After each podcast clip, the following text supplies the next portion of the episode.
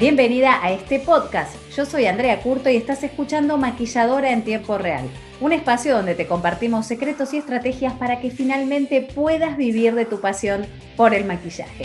Comencemos. Yo soy Cintia Zapata y aquí estoy con Andrea Curto. Hola Andrea, ¿cómo estás? Hola Cintia, ¿cómo estás? Muy bien, gracias. Andrea, el tema de hoy es ¿qué debemos saber sobre nuestra clienta para hacer un buen trabajo? Y vamos a comenzar desde el comienzo, valga la redundancia, y nos gustaría que nos cuentes, de acuerdo a todos tus años de experiencia con clientes, sobre el primer contacto. Una persona nos contacta para hacer un maquillaje. ¿Qué debemos preguntar a esa persona para poder conocer más lo que debemos trabajar con ella. Buenísima tu pregunta, Cintia. A ver, voy a, empezar, como dijiste, desde el principio. Cuando yo comencé en el mundo del maquillaje, que ya llevo más de 20 años, no había tanta tecnología como hay ahora. Entonces, conocer a la persona era un trabajo de teléfono, ¿no? Nos llamaba la persona, nos contactaba y ahí empezábamos con las preguntas. Al principio nos da como miedo preguntar, pero es completamente necesario. Entonces había que preguntar, bueno, eh, cuáles eran sus gustos, si se maquillaba mucho, si se maquillaba poco, si estaba acostumbrada, eh, si se consideraba que era una persona como, como más clásica o más moderna, eh, qué relación tenía con el maquillaje, porque había muchas que ya de entrada ni le tenías que preguntar porque decían, pero yo no estoy muy acostumbrada a maquillarme y me, y me da un poco de miedo que quede muy maquillada.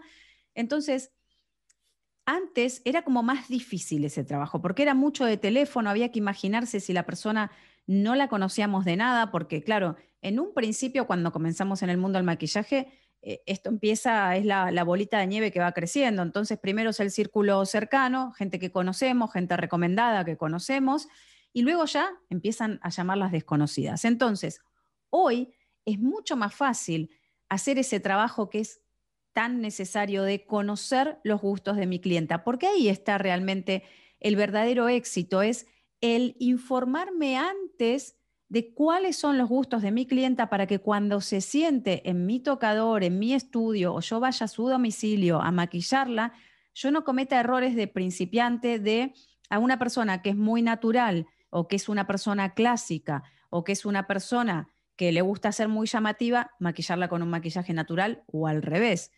Entonces, el secreto hoy es convertirnos un poco en investigadoras privadas y preguntarle a esa persona cuando nos llama. Hoy en día lo que hay que hacer cuando nos llama una persona es decirle, bueno, presentarte, comentar un poquito cuál es tu trabajo, tu forma de trabajar, para que ellas sepan con quién están hablando y cómo es tu forma de trabajar. Y voy a romper acá el mito de que necesitamos hacer dos pruebas, dos encuentros nuestra clienta, porque antes sí que teníamos que hacer dos encuentros con la clienta. El primer encuentro era justamente de reconocimiento, de ver cómo tenía la piel, de charlar sobre sus gustos, y el segundo encuentro era para maquillarla. Hoy en día esos dos encuentros los vamos a convertir en uno solo y cuando tengo el primer contacto con mi clienta y cierro esa primera cita o para la prueba o para maquillarla directamente, voy a pedirle que por favor me facilite sus redes sociales, su Instagram, su Facebook, si tiene cuenta de YouTube. Imagínate que es una persona que es pública o que hace cosas, no necesariamente de maquillaje, hay mucha gente haciendo cosas hoy en YouTube. Entonces, pedirle sus cuentas, explicarle que vamos a eh, que vamos a mirar sus cuentas. En Instagram muchas veces tenemos que pedir permiso, le pedimos que nos dé permiso, que vamos a mirar sus cuentas simplemente para conocer más sobre ella, para que al momento de maquillarla o de hacerle la prueba de novia, ir sobre seguro, que queremos saber sus gustos. Y eso a la persona le gusta, no se va a sentir invadida. Y siempre que ustedes estén mirando las redes de esta persona y tengan dudas sobre algo, siempre pueden quedarse con el contacto y escribirle, no esperar al día de la prueba o no esperar al día del maquillaje, escribirle un mensajito por WhatsApp. Por ejemplo, hacerle preguntas, tener un cuestionario hecho sobre, porque una cosa es lo que vemos en las redes, otra cosa es em, el, tema de la piel que es tan delicado. Entonces, tener un cuestionario armado, Cintia, que se lo podamos enviar o por mail o por WhatsApp, que es mucho más eh, ligero, es más dinámico, es más rápido, es más ahí inmediato. Un cuestionario con preguntas básicas como, eh, ¿cómo consideras que es tu piel? ¿Qué tipo de piel crees que tienes? ¿Cómo cuidas tu piel? Son todas preguntas que necesitamos saber para poder hacer un buen trabajo. ¿Hay algún producto de maquillaje o alguna marca que te dé alergia? ¿Hay algo que nunca, nunca te harías en cuanto a maquillaje? Con esas cinco o seis preguntas que son estratégicas, ya tenemos, pero más que suficiente para trabajar sobre seguro, más el trabajo que yo haga de mirar sus redes. ¿Y qué voy a mirar en las redes, Cintia? ¿Qué te parece que, una maquilladora debería mirar en las redes más allá del maquillaje? Voy a hacerte la pregunta a ti, pero en realidad la pregunta es para quien nos está mirando. ¿Qué se te ocurre que deberíamos mirar que no sea el maquillaje? Eh, por ejemplo, la forma del rostro, em, el color de la piel, ¿qué más? El color de ojos Bien. Y, hasta ahí llegan mis conocimientos. Bien, eso está bueno, eso está bueno, pero te voy a decir qué otra cosa em, deberíamos mirar en las redes cuando estamos investigando una persona. La forma de vestirse. La forma de vestirse nos va a dar la clave de si es una persona si es una mujer más romántica, si es una mujer introvertida, si es una mujer que le gusta mostrarse, que le gusta destacarse, que es una personalidad fuerte, si es más clásica, si es una ultramoderna. Eh, entonces, más allá de el tipo del rostro, que va englobado en todo lo que es el, maquillaje, porque eso también lo tengo que mirar, ¿no? El tipo del rostro, eh, el color de sus ojos, si es una persona fría o cálida, pero más allá de eso, que, voy, que es lo primero que voy a hacer como maquilladora, voy a prestar especial atención a su vestuario, porque eso me va a hablar mucho de la psicología de esta persona, porque tengo que tener muy en cuenta a la hora de crear ese maquillaje, de diseñar ese maquillaje, todos estos elementos, no solamente, ya sé por el cuestionario que le envié, qué tipo de piel tiene, si es alérgica, si no es alérgica, qué cosa nunca se haría, eh, puedo preguntarle también si tiene alguna actriz, modelo, eh, presentadora que sea como su, em, como su ejemplo a seguir en cuanto a belleza o con quien ella se siente identificada en cuanto a belleza, porque hay muchas personas que nos gustan de, ay, qué bonito lleva el cabello. Ah, qué, qué, bonito eh, se maquilla o qué, o qué bien combina los complementos, ¿no? Y, y tratamos como de seguir esos estilos porque nos ayudan a la hora de crear nuestro propio estilo. Entonces, esa es otra cosa fundamental que hay que preguntarle a una mujer y que nos, que nos dé esa, esa clave también, porque con todos esos elementos armamos un maquillaje perfecto. ¿Y el color del pelo, Andrea, es importante a la hora de definir un maquillaje? Bueno, Puede, serlo, puede serlo y puede no, porque hay un, conjunto ¿no? Mm, de, cosas que debemos tener en cuenta cuando armamos el maquillaje, entre ellas el tono del pelo, el tono del cabello, ¿no? Entonces, saber ubicar a esta persona si va más favorecida, si es una persona del grupo de las frías, si es una persona cálida, si es una persona neutra, si es una persona cálida pero tiene el, cabello muy rubio, voy muy, muy claro, ¿no? Voy a dejarme llevar por esto Mm, tal vez no, tal vez tengo que escoger el, como el 80 o el 70% que me da que esa persona sea cálida y dejar el cabello fuera, porque si es una persona cálida pero lleva el cabello muy rubio, no puedo decir que es una persona fría o que es una persona neutra, sigue siendo una persona cálida. Entonces, el cabello lo vamos a tener en cuenta, pero hasta ahí. Yo lo que tengo que tener más en cuenta es como el, lo global, ¿no? Lo general.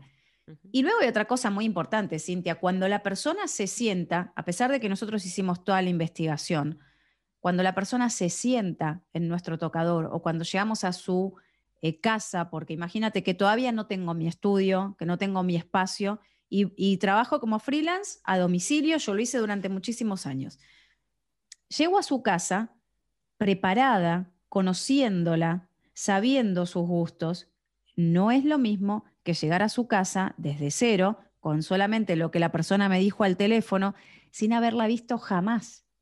Entonces, si yo me tomo ese trabajo y además, si soy de las que soy muy meticulosa y me preparo una carpetita por clienta, bajo una foto suya, al lado pongo los colores que podrían ir con esta persona, además imprimo la imagen de esa persona que ella tiene como referencia de belleza a la que no digo que se quiera parecer, pero que sí toma tips de esa, de esa famosa, de esa celebridad.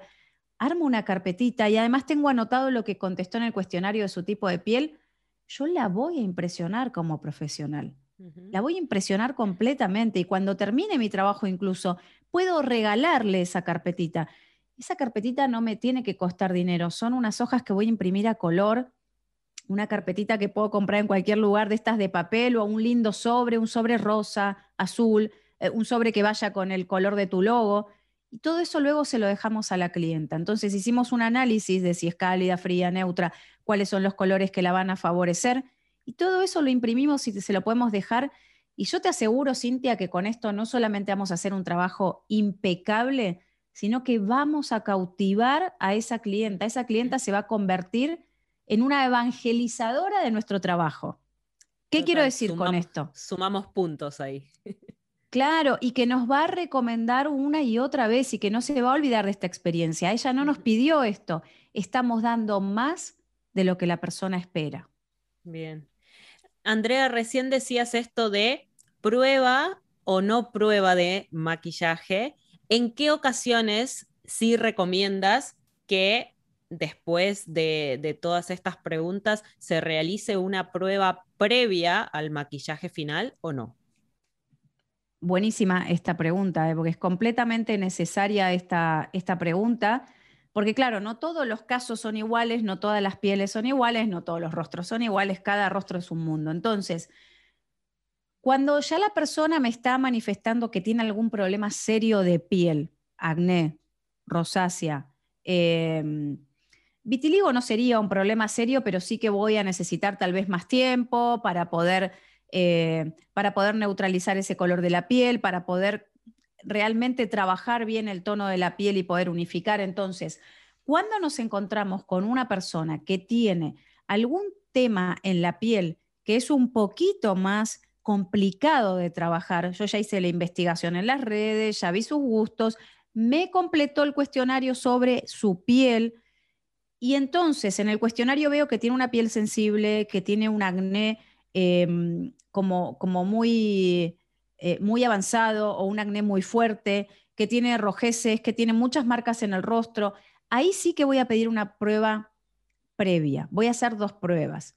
Voy a citar a la persona en mi estudio o voy a ir a verla y tal vez esa prueba em, ni siquiera se la cobre a la persona ni siquiera se la cobre, voy a conocerla, voy a trabajar su piel, tal vez no haga todo el maquillaje completo, no maquille los ojos, le ponga la pestaña postiza, la ceja, simplemente me dedique a ver y a conocer en, en persona el estado de su piel, qué cosas necesita, probar diferentes tipos de bases, qué necesito, una base de camuflaje o con una base que tenga una cobertura media alta, voy bien, pero todas esas pruebas las tengo que hacer previamente cuando tengo este tipo de pieles, que no son las pieles con las que nos encontramos habitualmente. Entonces, ahí es donde necesito dos pruebas. En la primera prueba voy a dedicarme a la piel y esto se lo voy a contar a la persona y la persona lo va a agradecer. Y le voy a decir que le quiero hacer una prueba porque quiero dejar su piel perfecta el día del maquillaje y por eso es necesario que la vea antes y ver qué productos eh, van bien con su tipo de piel, con el estado de su piel cómo podemos hacer para mejorar su piel, que en, esa, que en esa cita le voy a dar consejos también para que pueda cuidar bien su piel hasta el día del maquillaje y todo esto la persona lo va a agradecer. Ahora, eso sí, en esta prueba, en esta primer prueba, que en este caso tendríamos dos, ahí es donde yo voy a, eh, voy a utilizar también ese momento para cerrar el día del maquillaje y, por ejemplo, decirle a esta persona que para que yo pueda agendar el día de su maquillaje, tiene que dejarme una seña, o como se llame en, el país en el que nos estás mirando. ¿Qué es una seña? Es el 20% o el 50% de el dinero que cuesta tu servicio completo. O sea, va a ser el 50% del total. Entonces ahí ya te aseguras eh, que esta persona te cierre ese día, vas a poder cerrar en tu agenda ese día, ese espacio para esta clienta y eh, también lo, puedes aprovechar para hacerlo este día. ¿Cuándo solamente vamos a tener una sola cita porque la persona ya hizo todo lo que tenía que hacer y nosotros también y vamos directamente a maquillarla, ese paso lo vamos a hacer al teléfono. Bueno, perfecto, yo te maquillo en esa fecha, pero necesito bloquear ese día en mi agenda porque de palabra a veces la gente dice y después resulta que la prima le regaló algo más barato, que después se arrepienten de eso, de eso hablaremos otro día, y no te bloqueó ese día en la agenda y tú sí te lo bloqueaste y luego te cancelas sobre la marcha y es un día de trabajo que tú pierdes. Entonces siempre hay que pedir, ahora que estamos hablando de citas, de, de si la vemos una o dos veces a la persona, siempre hay que bloquear el día en la agenda y la mejor forma de tener un compromiso de parte y parte es con esa seña de dinero, ese 50, 20, 30% que le pidas a tu clienta. Bien. Y esto de la prueba, Andrea, también puede tener que ver con la experiencia o inexperiencia de la maquilladora, porque estoy pensando, por ejemplo, si uno directamente cierra con una clienta y va directo a hacer el maquillaje y finalmente cuando el maquillaje está terminado, a la clienta no le gusta. Puede ser que una persona que recién comienza se sienta más segura con la prueba cuando la clienta dice, ok, si esto sí me gusta, esto es lo que vamos a hacer en el maquillaje final. A ver, por ejemplo, yo te cuento en mi caso lo que, mm, lo que yo hacía, ¿no? Eh, si es una novia, la prueba siempre, siempre, siempre hay que hacerla. Por lo general, las madrinas también nos piden una prueba. ¿Quién no nos pide prueba? Una persona que va a hacer su maquillaje de fiesta. Pero claro, si yo no tengo mucha experiencia y no estoy muy segura de, porque recién estoy empezando y es normal, todavía no tengo medidos los tiempos que yo demoro, puedo pedirle a la persona de hacer una prueba. Pero es lo que decía antes, ¿no? Esa prueba no la voy a cobrar. Si es en el caso de un maquillaje de fiesta, por ejemplo, si estoy hablando de una madrina o de una novia, la prueba siempre se cobra, porque el día de la prueba vamos a tardar muchísimo más tiempo que el día de la boda. Entonces, si yo estoy comenzando y todavía no tengo eh, esa seguridad, pero no porque no sepa maquillar, no porque no sepa hacer, sino porque todavía me falta eh, horas, de, horas de rodaje, ¿no? Entonces, yo lo que puedo hacer es esto que dijimos recién, hago la prueba, en esa prueba cobro el 50% para ya dejarme eh, señado y apartado ese día y puedo hacer, por ejemplo, la mitad del maquillaje. Y se lo explico a la persona. Vamos a hacer la mitad del maquillaje porque quiero que esté segura, quiero estar segura, quiero probar, quiero que, las dos eh, nos conozcamos un poquito más, que te sientas bien y podemos hacer la mitad del maquillaje. Porque si no lo vamos a cobrar, también es normal que pensemos, bueno, pero le hago la prueba, se va divina, no me pagó nada y luego el día de la fiesta tampoco me llama. Em, y en la prueba puede ser que a la persona no le guste. Las pruebas sirven para eso, ¿no? Como su palabra lo indica, es probar. Pero es mucho más seguro que si yo hago todo este trabajo previo que, hicimos, que dijimos recién de investigación y me lo tomo en serio, es mucho más seguro que yo pueda acertar a la primera a que tenga que hacer varias pruebas porque a la persona no le gusta. Bien. Y acá una pregunta que creo es un poco compleja quizás. ¿Hasta qué punto debemos dejar que la clienta decida algunos aspectos? Porque nosotros somos los profesionales, pero también la persona tiene sus propios gustos. Entonces, ¿hasta qué punto decimos, em, ok, esto lo puede decidir ella o no podemos ser muy flexibles porque nosotros somos los que tenemos los conocimientos más allá de ser soberbios, no, no va por ese lado, sino porque realmente somos los que sabemos lo que estamos haciendo. Vale, perfecto. Eh, es, es, una buena pregunta esa. A ver, siempre hay, que tener mucha cintura, ¿no? Cuando, mm, cuando estamos trabajando con, las clientas. Entonces, tal vez la clienta quiere algo y nosotros estamos viendo como profesionales que eso no le queda bien, que no le queda bien. Entonces, nosotras somos las que tenemos que saber guiar a esa persona y, por ejemplo, con mucha psicología decirle, eso que me estás mostrando está bien, eh, pero quiero mostrarte otra cosa que tal vez te gusta y, lo podemos acomodar. Entonces, nosotras sabemos que, imagínate que la clienta está acostumbrada a hacerse un eyeliner súper grueso y tiene el párpado pequeño y eso le hace ver el ojo más pequeño, pero a ella le gusta porque lo hace desde que tiene 13 años, que empezó a maquillarse y se hace, porque estos casos, lo digo porque me ha pasado, ¿eh? todo lo que cuento son historias reales. Entonces, se hace un eyeliner súper grueso, con la punta corta, el párpado pequeño, el ojo se le ve chico. Bueno, una cosa que pero que a ella le gusta y que insiste y que insiste. Entonces, en un ojo, le permitimos que ella misma incluso se haga lo que se hace siempre para que nos muestre, nosotros diciéndole, vale, perfecto, muy bien, a ver, hacete lo que te hace siempre que te gusta tanto y que, lo querés llevar, que quiero ver cómo, cómo queda, entonces vamos a evaluarlo. Se lo hace en un ojo. En otro ojo le decimos, perfecto, muy bien, ya vi lo que te haces y me parece bien, vamos a probar en el otro ojo lo mismo, pero adaptándolo un poquito a algo que yo sé como profesional que te va a favorecer mucho más, que va a hacer que, va a hacer que tu ojo se vea más grande. Y en el otro ojo le marcamos el eyeliner que nosotras creemos y estamos seguras que la va a favorecer, más la máscara de pestañas, más la pestaña postiza que le podamos agregar. Y cuando ella vea un ojo y el otro, realmente se va a dar cuenta que toda la vida estuvo haciendo algo que no la favorecía y que hay una versión mejorada de eso que a ella le gustaba. Entonces, no la forzamos porque los seres humanos cuando nos dicen que no a algo, somos como los niños, desde que nacemos hasta que nos morimos, tenemos ese niño dentro, nos dice, no, eso no, ese eyeliner es fatal. Nos enojamos, empezamos a pensar, ¿quién es esta para decirme eso? Me lo llevo haciendo toda la vida. Entonces ya nos ponemos a la clienta en contra. Tenemos que estar siempre del lado de la clienta mostrándole que hay una versión que le puede quedar mejor y que la va a ayudar más. Siempre desde el lado de ayudar, nunca imponiendo. Entonces dejamos que ella exponga su idea, pero no imponemos la nuestra, la llevamos con mucha cintura hacia, hacia nuestro terreno. Perfecto, me encantó ese consejo. Y Andrea, ¿qué hacemos si la clienta no queda conforme con el trabajo de el maquillaje final, porque imagino que hay personas que quizás no les gusta demasiado, pero no dicen nada, pero también existen las clientas que si algo no les gusta, te lo van a decir y quizás terminas el maquillaje y te dice, esto no me gusta. ¿Hay alguna forma de solucionarlo en el momento? Sí, sí, sí, hay, hay una forma de solucionarlo en el momento.